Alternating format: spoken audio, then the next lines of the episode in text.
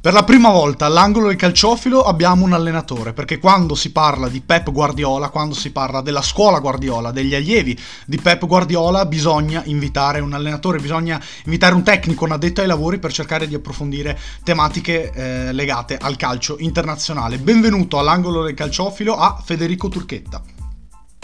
Grazie, ciao Pietro, buongiorno a tutti e un caro saluto a chi ci, chi ci ascolta. Grazie mister, mister Turchetta che è reduce da un'esperienza nel settore giovanile dell'Imolese con l'Under 17, ha lavorato in passato con la Milan Academy in Medio Oriente, con eh, i camp del Real Madrid, ha allenato anche eh, in Germania e l'Under 17 del Sud quindi eh, esperienze complete a livello eh, nazionale ed internazionale e eh, insomma l, una, una, persona, un uomo di calcio che ha avuto la, la possibilità possibilità di, di, di, masticare calcio anche fuori dai nostri confini e eh, le influenze eh, calcistiche estere portano sempre a una completezza maggiore per quanto riguarda la figura degli allenatori, ma insomma non solo, questo riguarda tutti gli ambiti lavorativi. Insomma, per, per, per iniziare parleremo appunto, come ho detto nelle primissime battute, della scuola Guardiola e spiego subito perché.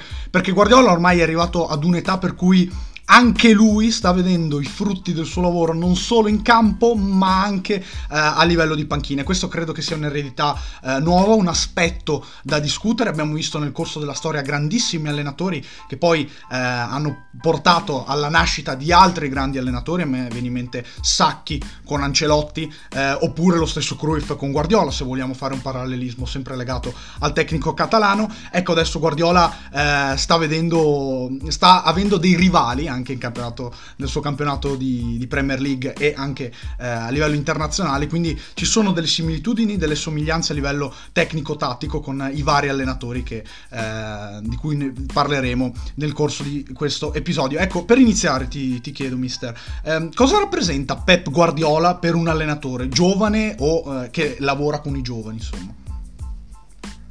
Ma io penso che ci sono degli allenatori che comunque ti segnano dei percorsi, che fanno la storia, che cambiano il percorso di ognuno, come dai tempi del calcio totale quando fu, dai sacchi agli anni 90, ci sono comunque dei personaggi sia per gli aspetti di quello che ti lasciano, eh, di quello che delle idee che portano, perché non mi solo guardare l'aspetto del cerco di trasmettere a tutti i gruppi che prendo, ehm, bisogna guardare un percorso a 360 gradi.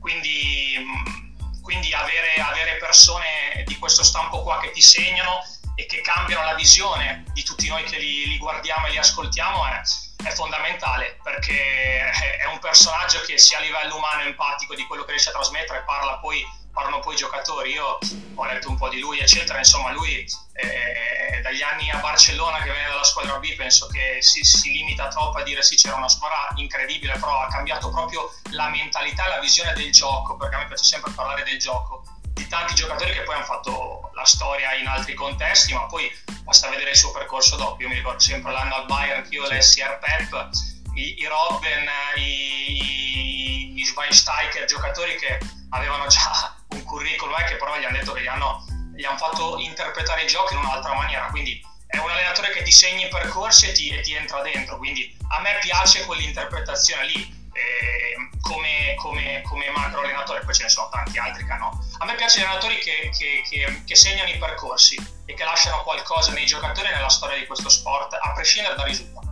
Ecco, eh, la, a livello di legacy, per quanto riguarda Guardiola, prima di passare alle domande, eh, tu hai citato l- l'esempio Bayern. E per me è quello più significativo nell'esperienza di Guardiola perché ha preso una squadra eh, già costruita per vincere, certamente, ma con esperienze importanti e trofei vinti nel, nel passato, che eh, con un gruppo di giocatori che ha preso tanto dal, dagli insegnamenti di Guardiola, dal, dalle, dai dogmi che ha lasciato Pep, soprattutto contando che dopo c'è stato un rapporto difficoltoso per esempio con Ancelotti. E quindi eh, questo fa capire quanto non sia stato scontato per Guardiola inserirsi nella testa dei giocatori e convincerli a fargli piacere le, le, le sue idee. Però insomma entriamo subito nella, nella, tattica che è la cosa più interessante e anche più eh, stimolante perché... Eh, ehm, la Premier League adesso vede le prime tre con tre allenatori eh, guardioliani strettamente collegati al mondo Guardiola. Al primo posto c'è l'Arsenal di Arteta, al secondo c'è lo stesso Manchester City e poi al terzo posto c'è il Manchester United di Tenag che ha lavorato con, con Guardiola proprio ai tempi del, del, Bayern Monaco quando il tecnico olandese allenava la squadra B dei bavaresi. Ecco, ehm, passando all'Arsenal, concentriamoci un attimo. Ehm, la fase di costruzione dei Gunners assomiglia per certi versi, con certi aspetti, a quello che propone Guardiola adesso con Manchester City. Vuoi perché eh, Arteta è l'ultimo discepolo di Guardiola e vuoi perché la, il campionato di Premier League insomma è lo stesso con cui in questo momento eh, Guardiola compete e eh, Arteta porta avanti un percorso con l'Arsenal da diversi anni. Due giocatori secondo me sono eh, molto simile al sistema Guardiola. Il primo è Zinchenko, che giocando un pochettino più verso, del, verso, il centro del campo, dalla sinistra, in un ruolo in cui è stato plasmato da Guardiola, ricorda un pochettino Cancelo. E poi Martin Odegaard. Io ieri ho fatto un, un podcast su di lui, vorrei sapere la tua opinione. Eh, Odegaard fa parte di quella um, scuderia di giocatori che, eh, noi, a cui noi daremmo il numero 10, ma che in realtà sono 8 puri, sono i giocatori che si muovono di più, che costruiscono eh, la fase offensiva attra- eh, facendo i registi avanzati. Ecco, ci sono le, delle similitudini con i ruoli di Zinchenko e Odegaard rispetto a quello che propone il Manchester City a livello tecnico-tattico?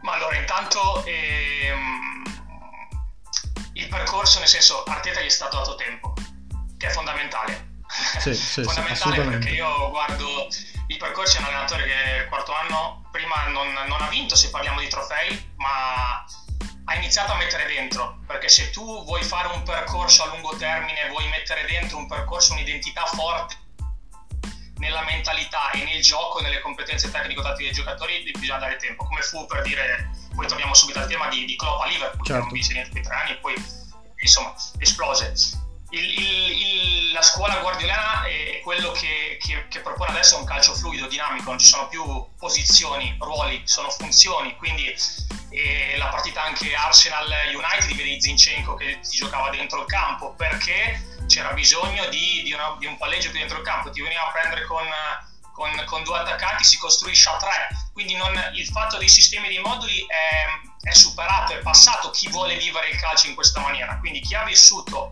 Peppe che ha preso quella scuola di pensiero, allenatori appunto come Arteta che gli è stato da vicino e, e Tenaghe che viene da una scuola oltre a quella di calcio totale olandese, quindi nel senso che già eh negli sì. anni che furono le, già, già, i ruoli non esistevano, che a me già io eh, faccio fatica a interpretarla per ruoli perché il calcio è questo, se si vuole andare in una direzione di lasciare anche qualcosa ai giocatori e dargli più competenze. Sicuramente Zinchenko, un ragazzo che stile Cancelo, sa interpretare più cose perché sa, sa, sa palleggiare, eh, sa rifinire, eh, sa, sa, finalizzare, eh, sa attaccare spazio. È, una, è, un giocatore totale, nel senso che sa interpretare più cose, quindi il calcio di questi grandi allenatori che segnano i percorsi dei giocatori è incentrato su questo. E quindi ci sono sicuramente delle similitudini di Zinchenko Cancelo perché sono due giocatori che soprattutto qua si parla di intensità ma l'intensità è cognitiva dei giocatori io spesso quando sento parlare un po' abusata di intensità e che si parla di fisico, di, cioè l'intensità è prima di tutto intelligenza tattica, quindi sapere già quello che devo già fare. Pirlo era il giocatore più intenso della sua generazione forse. Bravissimo, bravissimo, un giocatore che sapeva già, aveva già letto, aveva una visione eh, futura già del, di quello che doveva succedere, lui l'aveva già vista. Perché, perché una, è un, è un, ma lì però oltre che un aspetto che ce l'hai dentro devi anche saper allenare Ah, sì. Perché eh, questi aspetti qui dell'intelligenza, della velocità del giocatore cognitivo c'è un percorso anche dietro. Poi è chiaro che se trovi un allenatore che ti prosegue il percorso e ti segna come è stato Guardiola, assolutamente. Sugli Odegaard che parlavamo prima e Lebrone sono due giocatori totali. Ah, sì. no, cioè, uguale, non puoi definire una catalogazione di ruolo, non esiste. Cioè, per quanto mi riguarda, dif- eh, non, non si può definire perché sono quei giocatori che anche in un percorso metodologico gli sta dando il proprio allenatore non, non, non, sono catalogabili perché se c'è bisogno di venire a palleggiare ti sa palleggiare, se c'è bisogno di rifinire, stare oltre pressione tra le linee ti sa rifinire, se c'è bisogno di finalizzare perché comunque sono giocatori Favorao deve eh certo, fatto, eh certo. giocatori che sanno interpretare più cose quindi eh, a me piace, mi dà gusto parlarne perché per me questo è il calcio calcio con idee, calcio con coraggio, calcio con competenze, soprattutto ai giocatori gli lasci qualcosa, perché la verità è che tu puoi vincere coppe, è vero, ma ti assicuro che ci sono tanti squadre, tanti giocatori che hanno vinto coppe, ma se la ricordano per la coppa, ma dipende sempre se se la ricordano per un percorso formativo o di competenze. I giocatori vogliono che tu gli lasci anche qualcosa oltre alla coppa. Certo. Sicuramente Guardiola, Arteta, Tenag, che comunque sta facendo un percorso appena iniziato ed è già buonissimo, un buonissimo punto, il Manchester, che sì, ha bisogno esatto. di più tempo. Allenatori che ti segnano percorsi, ti lasciano qualcosa oltre a vincere, perché tutti, tutti si vuole vincere, ah, sì. ma si vuole arrivare tramite un percorso. Dico questo e poi, poi chiudo. Il risultato non lo puoi scegliere, ma puoi scegliere il percorso per arrivare al risultato. Ecco, eh, anche perché la, le competenze tecnico-tattiche dei calciatori rispetto a banalmente 10, 15, 20 anni fa sono estremamente maggiori, ma questo equivale eh, non solo per i calciatori, ma anche per tutti i calciofili a livello mondiale. Se pensiamo che eh, io, che non sono nessuno, riesco a capire o riesco a vedere che Zinchenko, eh, senza aver studiato un libro di tattica calcistica, che Zinchenko è un terzino che va verso il centro del campo, ecco questo vuol dire che ci sono molte più informazioni e c'è una cultura che, calcistica che viene diffusa molto di più, per cui c'è meno ignoranza calcistica da questo punto di vista, anche perché insomma certo, poi, la, la competitività atletica è estrema a certi livelli. No, però, però insomma, essendo che la competitività è estrema, anche gli stessi allenatori hanno la necessità di trovare soluzioni eh, a gare in corso o prima della partita per, eh, per, per, vincere, perché poi alla fine è inutile che ci giriamo, quello è sempre l'aspetto eh, che tutti gli allenatori vanno a cercare, però attraverso, come, come hai detto te, un, un percorso particolare. Perché poi sai cos'è Pietro? Spesso si confonde la tattica per questi grandi allenatori, la scelta cioè la tattica, quando si parla di tattica, non è che si parla di... Cioè, alcuni la interpretano ancora 4-3-3, 3-5-2, sì. ma questo non esiste più.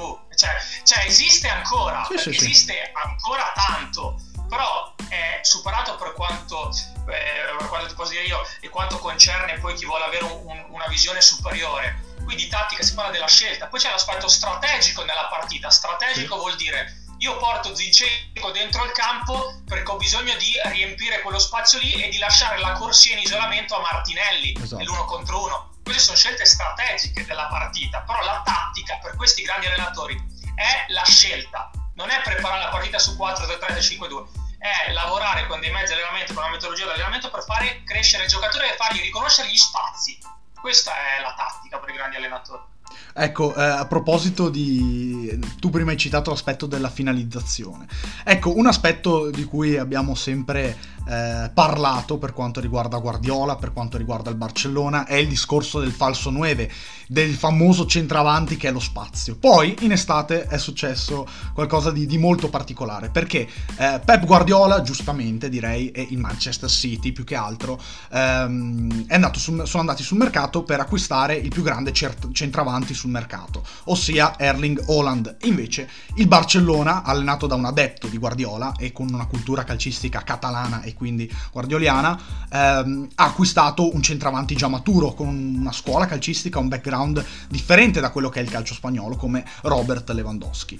Questi sono due aspetti molto importanti, perché per un paio d'anni il Manchester City, eh, secondo i critici e eh, l'opinione pubblica, eh, è rimasto fossilizzato sull'idea del eh, centravanti che non c'è, cioè cent- eh, con lo spazio che viene aggredito da diversi giocatori, mi viene in mente Gundogan su tutti. Il Barcellona l'altro giorno contro il Getafe ha schierato senza eh, Lewandowski Ansu Fati da falso 9, quindi questo discorso può tornare naturalmente.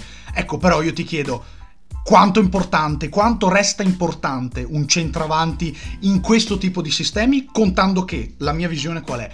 Sì, Holland e Lewandowski sono giocatori che eh, vengono a partecipare alla manovra, giocano spalle alla porta, però lo fanno molto meno di quello che si possa pensare. Cioè sono giocatori messi nelle condizioni per cui debbano ricevere palloni fronte alla porta o addirittura in area piccola, perché poi alla fine sono eh, catalizzatori straordinari. È vero questo oppure ci sono degli aspetti che anche gli eh, attaccanti di questo tipo devono limare per entrare in questo tipo di sistemi?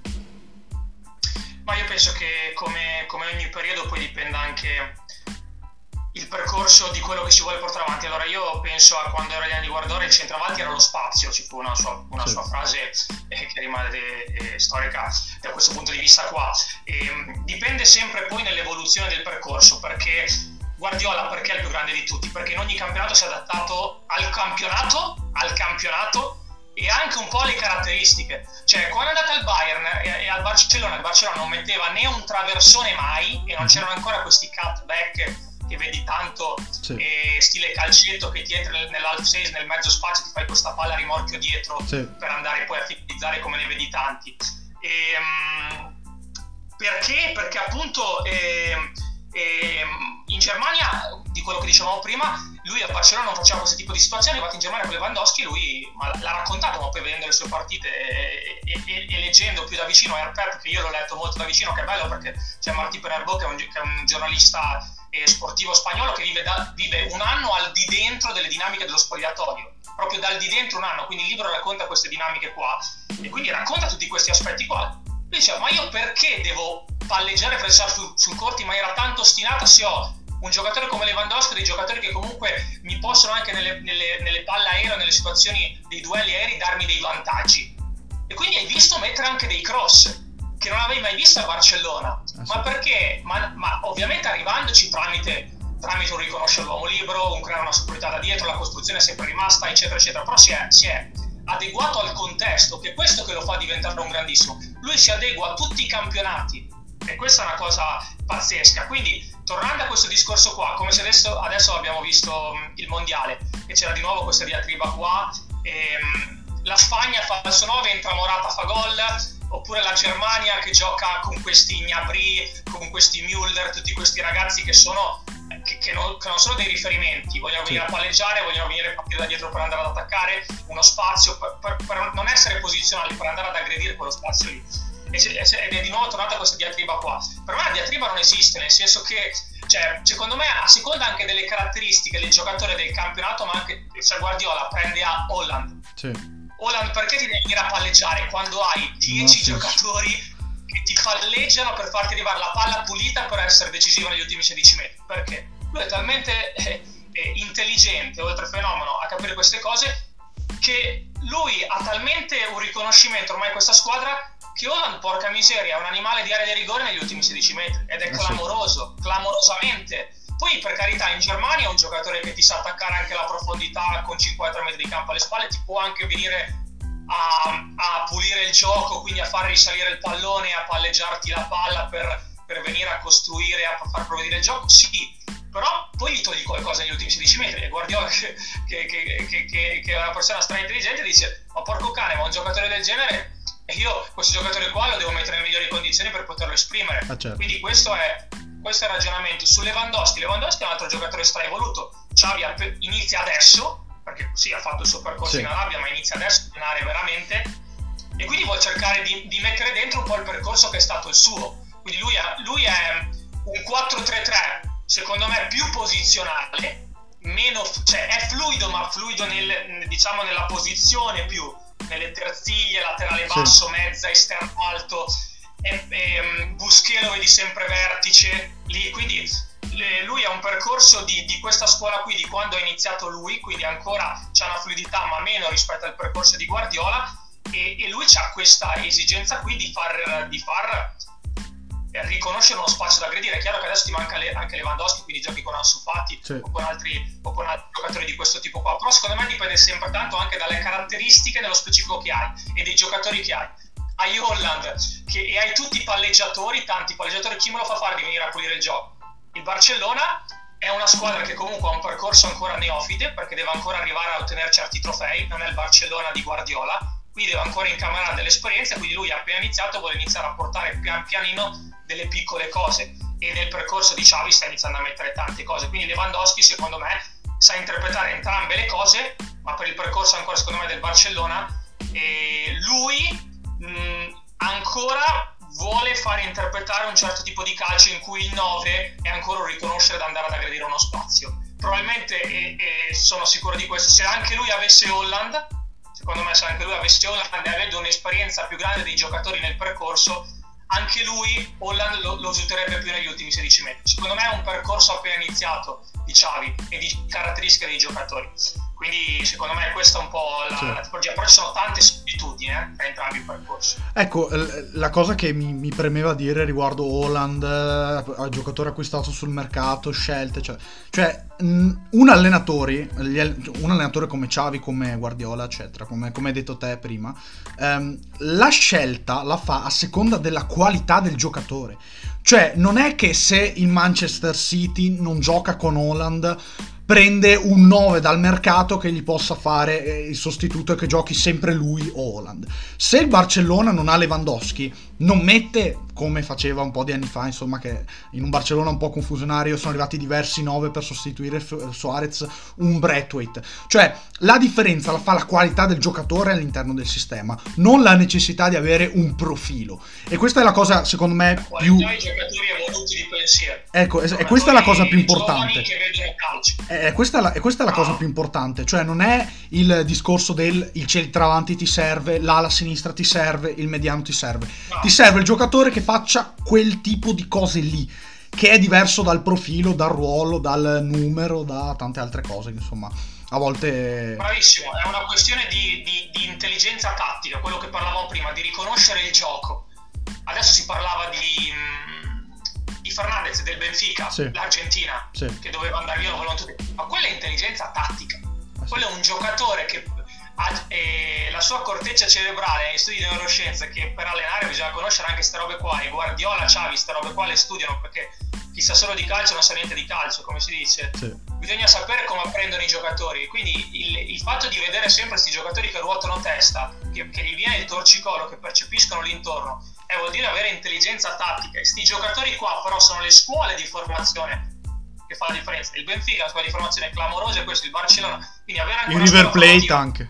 Per parlare di settore giovanile, è, è, bravo, è, è, fondamentale per la crescita dei giocatori. Noi alle volte siamo troppo ostinati dal risultato e ci perdiamo in questo aspetto qua. Sì. Purtroppo la schiavitù nostra italiana è che soprattutto nell'aspetto di giovani, ma vale anche nei percorsi di prima squadra, che noi spesso i giocatori gli mettiamo una pressione troppo addosso che poi tanti non sono pronti mentalmente, poi chiaro è un discorso più lungo, non ci sono le seconde squadre, qua si potrebbe aprire un capitolo, mm. quindi Fagioli e Miretti, dei ragazzi interessanti che con la Juve Under 23 hanno trovato il loro percorso, adesso sono più, hanno acquisito ancora un certo tipo di personalità per poter mettersi in un contesto, quindi l'intelligenza tattica e come vieni messo dentro e come viene percepito il gioco è fondamentale. Ecco, a proposito di, di aspetto mentale, ehm, si parla tra gli allenatori della scuola di Guardiola, quello di cui si parla meno, ma fisiologicamente perché non, non, non, allena ad altissimi livelli, è Vincent Company, che è l'ultimissimo forse della serie di calciatori eh, che eh, hanno cominciato ad allenare dopo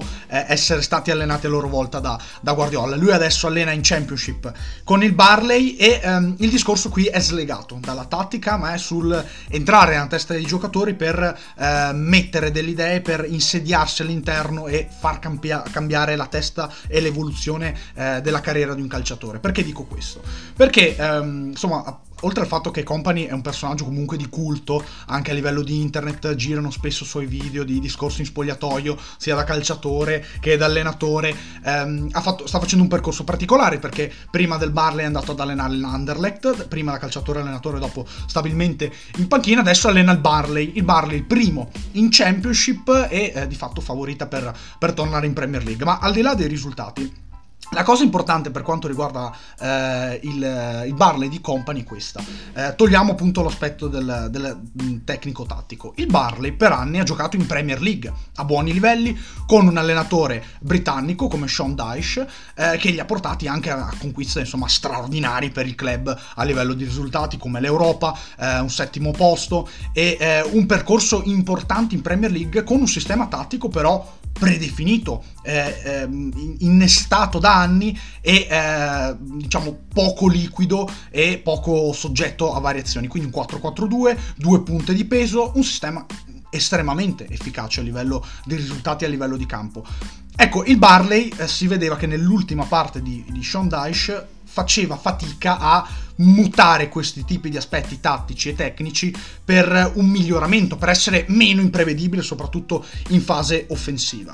E, eh, e questo insomma ha portato eh, sostanzialmente alla retrocessione del Barley, anche insomma per quanto riguarda eh, il Barley si parla comunque di un club che non ha mai speso eh, cifre folli sul mercato in Premier League, quindi ecco eh, questo è un aspetto da considerare. Però Company è arrivato e in sei mesi, in pochissimi mesi, ha cambiato questo tipo di mentalità, ha dato un nuovo tipo di calcio. Ecco, io ti chiedo, come è riuscito secondo te? Qual è l'aspetto più importante eh, in cui eh, Company sta vincendo al Barley e in cui Guardiola vince con le sue squadre per parlare con i giocatori, per creare un rapporto con i calciatori?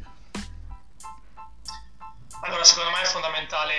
Eh, tu ai giocatori devi lasciargli qualcosa i giocatori devi entrare dentro perché i giocatori vogliono essere migliorati. Allora, prima di tutto, secondo me, la cosa importante a qualsiasi livello, quando parliamo di questi livelli comunque top, al di là della Championship, che, che, che, io mi auguro e penso adesso è P5 sullo Sheffield che riesca a fare il salto, anche perché se lo merita, poi visto la Carabao Cup, quello United eh sì. all'Old Trafford, vedere una squadra che comunque gioca con quella personalità, quell'identità, c'è motivo di soddisfazione a vedere Guardiola che i suoi discepoli, eh, insomma, ve- vedi questa, que- questa, sua visione, questa sua visione superiore che non è solo il minimo 1-1, 2-1, ma un percorso che ti lascia qualcosa. Quindi secondo me ai giocatori devi portargli dei vantaggi i giocatori a tutti i livelli, soprattutto quei livelli lì, ma tutti vogliono essere migliorati. Vogliono essere migliorati e il giocatore, attenzione, il giocatore puoi anche vincere delle partite ma se non gli lasci qualcosa nel campo a livello di gioco non si ricorderà spesso di te. I giocatori vogliono essere migliorati, vogliono essere eh, formati, gli si deve lasciare qualcosa nella testa, nella testa, quindi nell'entrare nella mentalità, nell'applicazione, nella dedizione al lavoro, nel sacrificio, nello spirito di gruppo. Ci sono tanti componenti. Io quando parlo di identità parlo mentale, parlo poi nell'aspetto del gioco. Quindi prima di tutto convincerli con le proprie idee e, e, e poi soprattutto vedere che sono idee di coraggio evolute. Perché, perché si parla di un calcio eh, di coraggio voluto e propositivo, che senti sempre questa parola di propositivo che poi è generale, spesso non entri dentro, non, non viene spiegato in maniera dettagliata. Corretto, sì. perché, comunque, perché, comunque, i giocatori eh, vogliono, vogliono che gli sia dato coraggio coraggio, l'interpretazione del gioco, sapere che se la palla c'hanno gli altri io devo essere proattivo e non subire e mettermi lì basso e compatto davanti all'area di rigore e aspettare gli eventi, devo essere io a determinare gli eventi, per andarti a prendere alto, sapere in un certo modo, poi ci sono anche delle, delle, situazioni che devi saper soffrire, lo fa il City, lo fanno tutte le grandi squadre, quello è normale, sì. è normale, sono 90 minuti, non è fisiologico eh, non soffrire durante la partita, però avere sempre una mentalità incentrata nel voler determinare, ho la palla, sono io a determinare, a palleggiare, a creare i presupposti, guarda il Brighton adesso con De Zerbi. Eh sì. Che è un percorso che comunque ci vuole tempo, vedi, comunque, vedi, cioè tu vedi divertimento, cioè i giocatori si divertono a giocare in questa maniera qua. Oltre a ottenere dei vantaggi e dei risultati, perché poi tutti si vuole vincere e ottenere dei risultati, però ci vuole tempo. Sicuramente se tu non si danno tempo a questi percorsi qua, è difficoltoso. E gli Arteta, tutti questi grandi personaggi che abbiamo parlato, è fondamentale. In Italia a me fa sempre piacere parlare di alcune cose, anche se sta minori, il Pisa di, di di D'Angelo. Sì. L'anno scorso il Pisa ha perso i playoff per andare in Serie A dopo 4 anni, adesso l'hanno esonerato, richiamato e adesso il Pisa è rilanciato in zona playoff. Cioè, è tanta roba, succede poche volte di dare quegli anni di percorso, però poi vedi che anche in una piccola realtà, tra virgolette, che comunque ha storia... Venturato al Cittadella fece, fece questo tipo di cose. Cittadella, bravissimo, con Venturato prima, che è una piccola realtà che ha ottenuto un percorso incredibile. Il Catanzaro decimo di Vivarini, sì. tutte persone che comunque nell'ambiente ho avuto modo di vedere, che ne ho visti tanti, confrontarmi, eccetera. È un allenatore clamoroso. Il Catanzaro sta facendo un campionato clamoroso, eh sì. un calcio clamoroso il Catanzaro e vincerà il campionato. Però per dire, do- dopo ottiene dei miglioramenti dei giocatori, sicuramente il fatto di aver avuto questi personaggi qua per, per, per Company, questi questi allenatori che iniziano il proprio percorso è, è come essere andati a scuola, sì, all'università, soprattutto dei giocatori a fine carriera iniziano a vedere un percorso superiore perché non tutti i giocatori vogliono allenare o hanno quel percorso lì perché tanti allenatori che iniziano e che vedi già che possono ambire a essere grandi quando erano a fine carriera loro iniziavano già a scriversi le robe. Sì. quindi iniziavano già a capire ma perché mister hai fatto quello? Perché quindi già aveva una mentalità superiore da quel punto di vista qua. E quindi certi allenatori intelligenti come sicuramente Company hanno, volevano capire il perché delle cose e, e poi è andata all'Andre, sta facendo la sua gavetta e quindi è il giusto riconoscimento a dei ragazzi che iniziano dopo una grande carriera di giocatori, ma che la carriera dei giocatori non fa i grandi allenatori, perché l'allenatore è un altro sport completamente, sì. è un altro sport. Lo vedi in famiglia che ho con tutti i, giochi, i ragazzi che giocano, mio fratello fa il professionista, mio padre è un giocatore che ha vinto lo scudetto storico col Verona, sì. si è messo a allenare, però eh, ha capito che c'era da studiare, da fare, eccetera, era un altro mondo. Ha detto, quando è iniziato eh, parlavamo di Paolo, è un altro mondo Ah, sì. Io ho giocato, ma è un altro mondo. Cioè, io mi sono, ho dovuto rifare da capo, da capo tutto. Quindi avere l'umiltà di rimettersi in gioco. E quindi questi grandi allenatori eh, è bello vedere che, che, mettono dentro qualcosa perché portano, portano, dietro poi con le proprie idee, perché prendono spunto ma con le proprie idee poi ehm, un, un percorso che hanno avuto la fortuna di vivere. Quindi tanto benvengano percorsi del genere. Ecco, io, eh, la, tu hai citato De Zerbi, mi, mi, andava di specificare questa cosa, De Zerbi coraggio. Eh, nelle, nella discussione un po' ridondante del, dell'impostazione dal basso, eccetera, e di due schieramenti sempre molto fissi che a me non piacciono, insomma, né dall'una né dall'altra parte, eh, De Zerbi ha spiegato così il motivo per cui lui vuole insistere nell'impostazione dal basso. Lui dice, innanzitutto perché statisticamente mi dà più benefici alla fase offensiva, quindi riesco a trovare più spazi, riesco a trovare eh, a mettere le, i giocatori offensivi nelle condizioni migliori per determinare, per fare male all'avversario. E questo innanzitutto è un fattore statistico, insomma, per chi vuole vedere, avete visto, lui ha sbagliato, qua hanno sbagliato, eccetera, eccetera, vabbè. Tolto questo, la cosa più interessante, secondo me il vero motivo per cui lui prova l'impostazione dal basso è che il calciatore acquisisce consapevolezza e sicurezza dei propri mezzi. E questo è vero, perché insomma abbiamo tutti giocato a calcio. Abbiamo tutti giocato a calcio, insomma chi parla di calcio bene o male ha giocato a calcio. Che sia a livello eh, professionistico, dilettantistico o amatoriale, al campetto ha giocato a calcio. E il calcio come lo sport, questo eh, vale anche per, per altri sport, mi viene in mente il basket.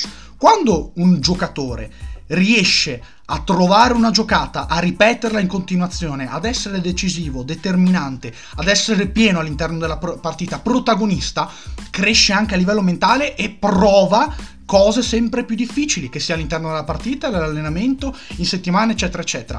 Per esempio, perché dico questo? Perché il difensore che ehm, riesce a eh, trovare l'imbucata, eh, il passaggio laterale, a trovare l'uomo smarcato, dopo anche, avrà anche una fiducia maggiore nell'andare ad aggredire più alto, andare a saltare di testa eh, trovando il tempo eh, troverà una concentrazione maggiore. Questo non vale solo per il calcio, perché nel basket, quando una guardia trova una tripla, e dopo è più facile che ne metta un'altra, e dopo è più facile che provi una giocata. Cioè, l'aspetto mentale, psicologico, eh, passa anche per il campo. E eh, secondo me il, il, vero motivo per cui eh, De Zerbi ha detto a me piace fare la costruzione dal basso è proprio per questo. Poi ci sono i benefici eh, tecnici e le statistiche lo dicono però questo aspetto psicologico è molto importante e abbraccia anche una concezione diversa da quella che è solamente il campo, lo sport e in questo caso il calcio, insomma.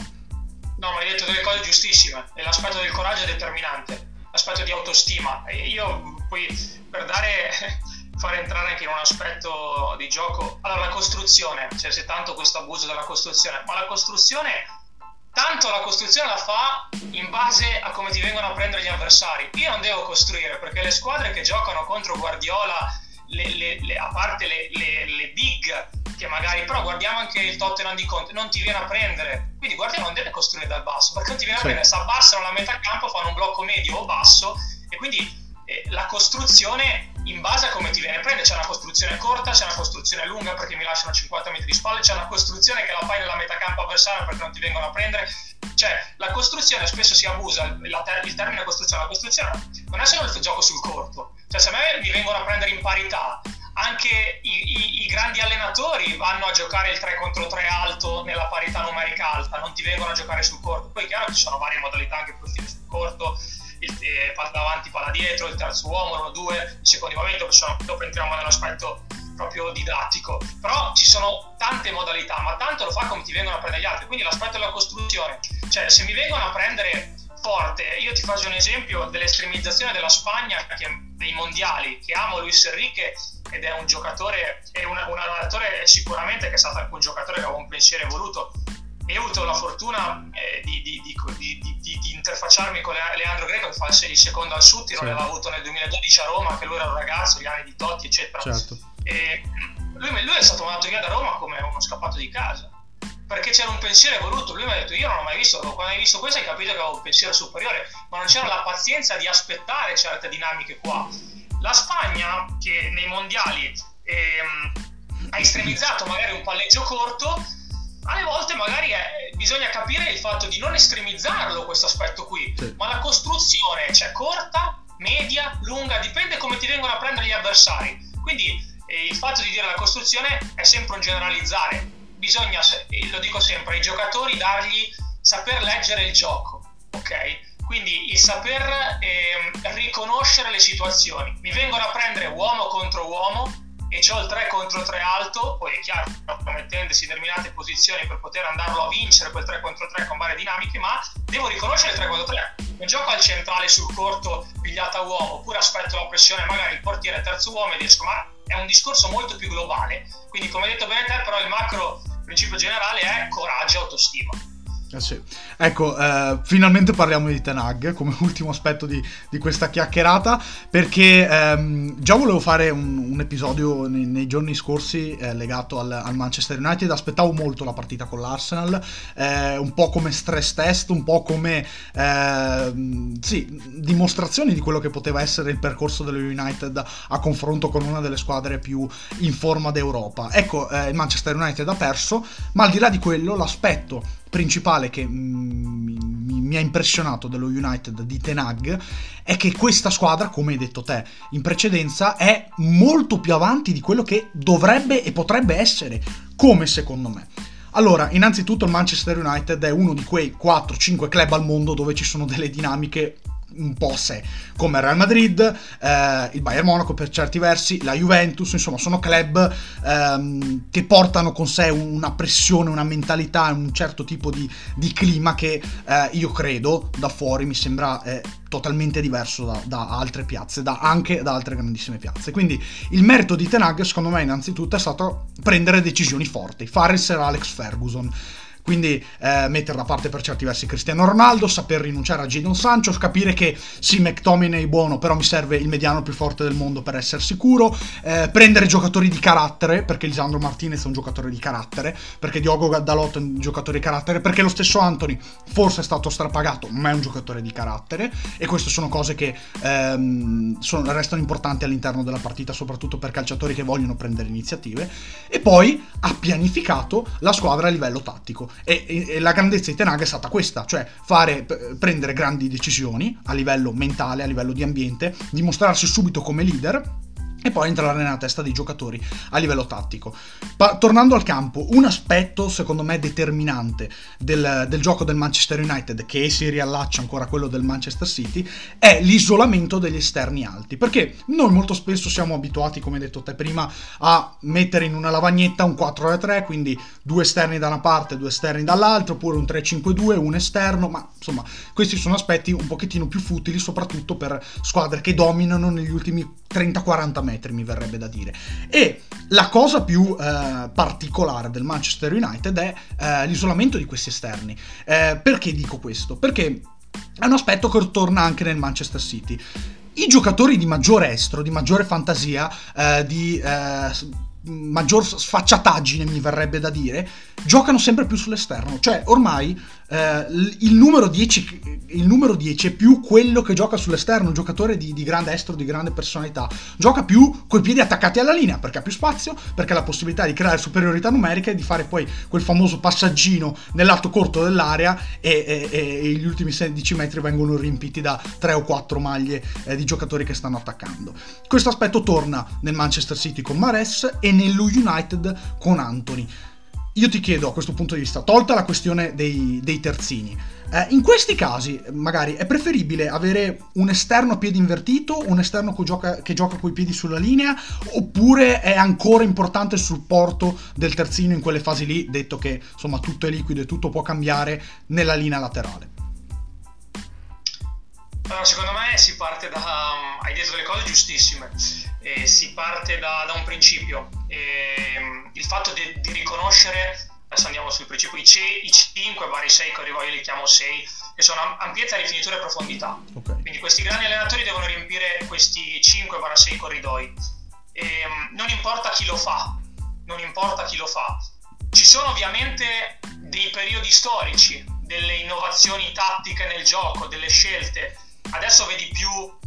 Ehm, l'ha interpretato il gol nella porticina, lo chiamò De Zerbi nel suo libro Coletto, di andare a prendere gli half space, i mezzi spazi sì. con quella palla dentro che ti va a prendere a mo' di calcetto con queste palle dentro a rimorchio, spesso del laterale basso col, col diciamo che ti fissa l'ampiezza, diciamo l'esterno alto per catalogarlo in un ruolo ma che non è ruolo.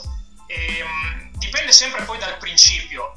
Quello che parlavamo prima, strategi- strategicamente, io ho una squadra che sa riconoscere gli spazi, ho giocatori come Marez, Grealish, Bukayo Saka e Rashford che nell'uno contro uno mi determinano, io li isolo. Isolare vuol dire li tengo in massima ampiezza per ammazzare il laterale basso, il difendente, il terzino, chiamiamolo come, vo- come sì. vogliamo in quel momento, de- per isolarlo in uno contro uno questo è strategicamente quello che si vuole interpretare. Poi è chiaro che questi giocatori comunque li vedi che sanno riconoscere più cose, ok? Perché Juan Bissaka, che non è un giocatore clamoroso a livello di pulizia tecnica, nella partita, col, nella partita con, con, um, con, lo United eh, te, lo, te lo vedevi il, il, um, eh, il, ricon- il, riconoscere, scusami, con, con l'Arsenal te lo vedevi riconoscere sì. il mezzo spazio di rifinitura. Sì. Un giocatore che non è pulito perché costruiva tre, eh, mi venivano a prendere due attaccanti, quindi dovevo far uscire la palla dietro, da dietro pulita con una superiorità 3 contro 2. Quindi perché veniva dentro nel mezzo spazio? Per isolare Bukayo Saka, che poi sì. ha fatto il gol.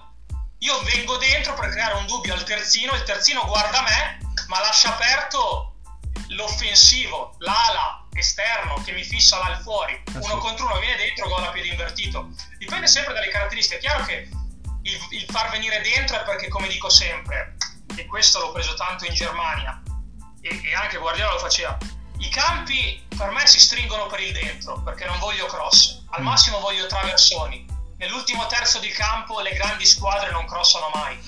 Ah, sì. Crossare non li vedi mai fare il cross sulla riga del, del, della bandierina sì, li vedi entrare nel mezzo spazio, in quell'half space, nel congiungimento dell'area di rigore area piccola, perché è lì che determini, è lì che è più, meno spazio, è, meno, è, più difficile per la difesa aggredire, aggredire quello spazio lì perché spesso la palla ti arriva più alta, quindi devi andare ad aggredire. E soprattutto perché la palla è più vicina alla porta.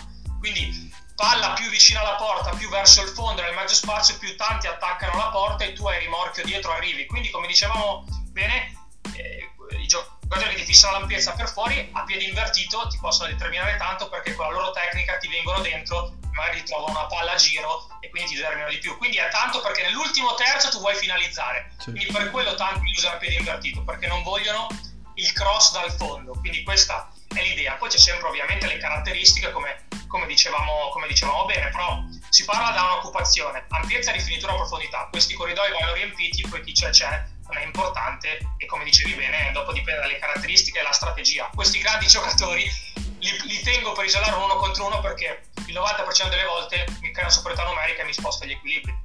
Perfetto, grazie mister davvero per, per, aver, per aver, colmato queste, queste mie, eh, su questi miei no, quesiti. Perché questi miei quesiti no, perché insomma credo che sia stata una, una, conversazione interessante per tutti insomma magari ci, ci risentiremo perché mi, mi, sono divertito davvero tanto insomma.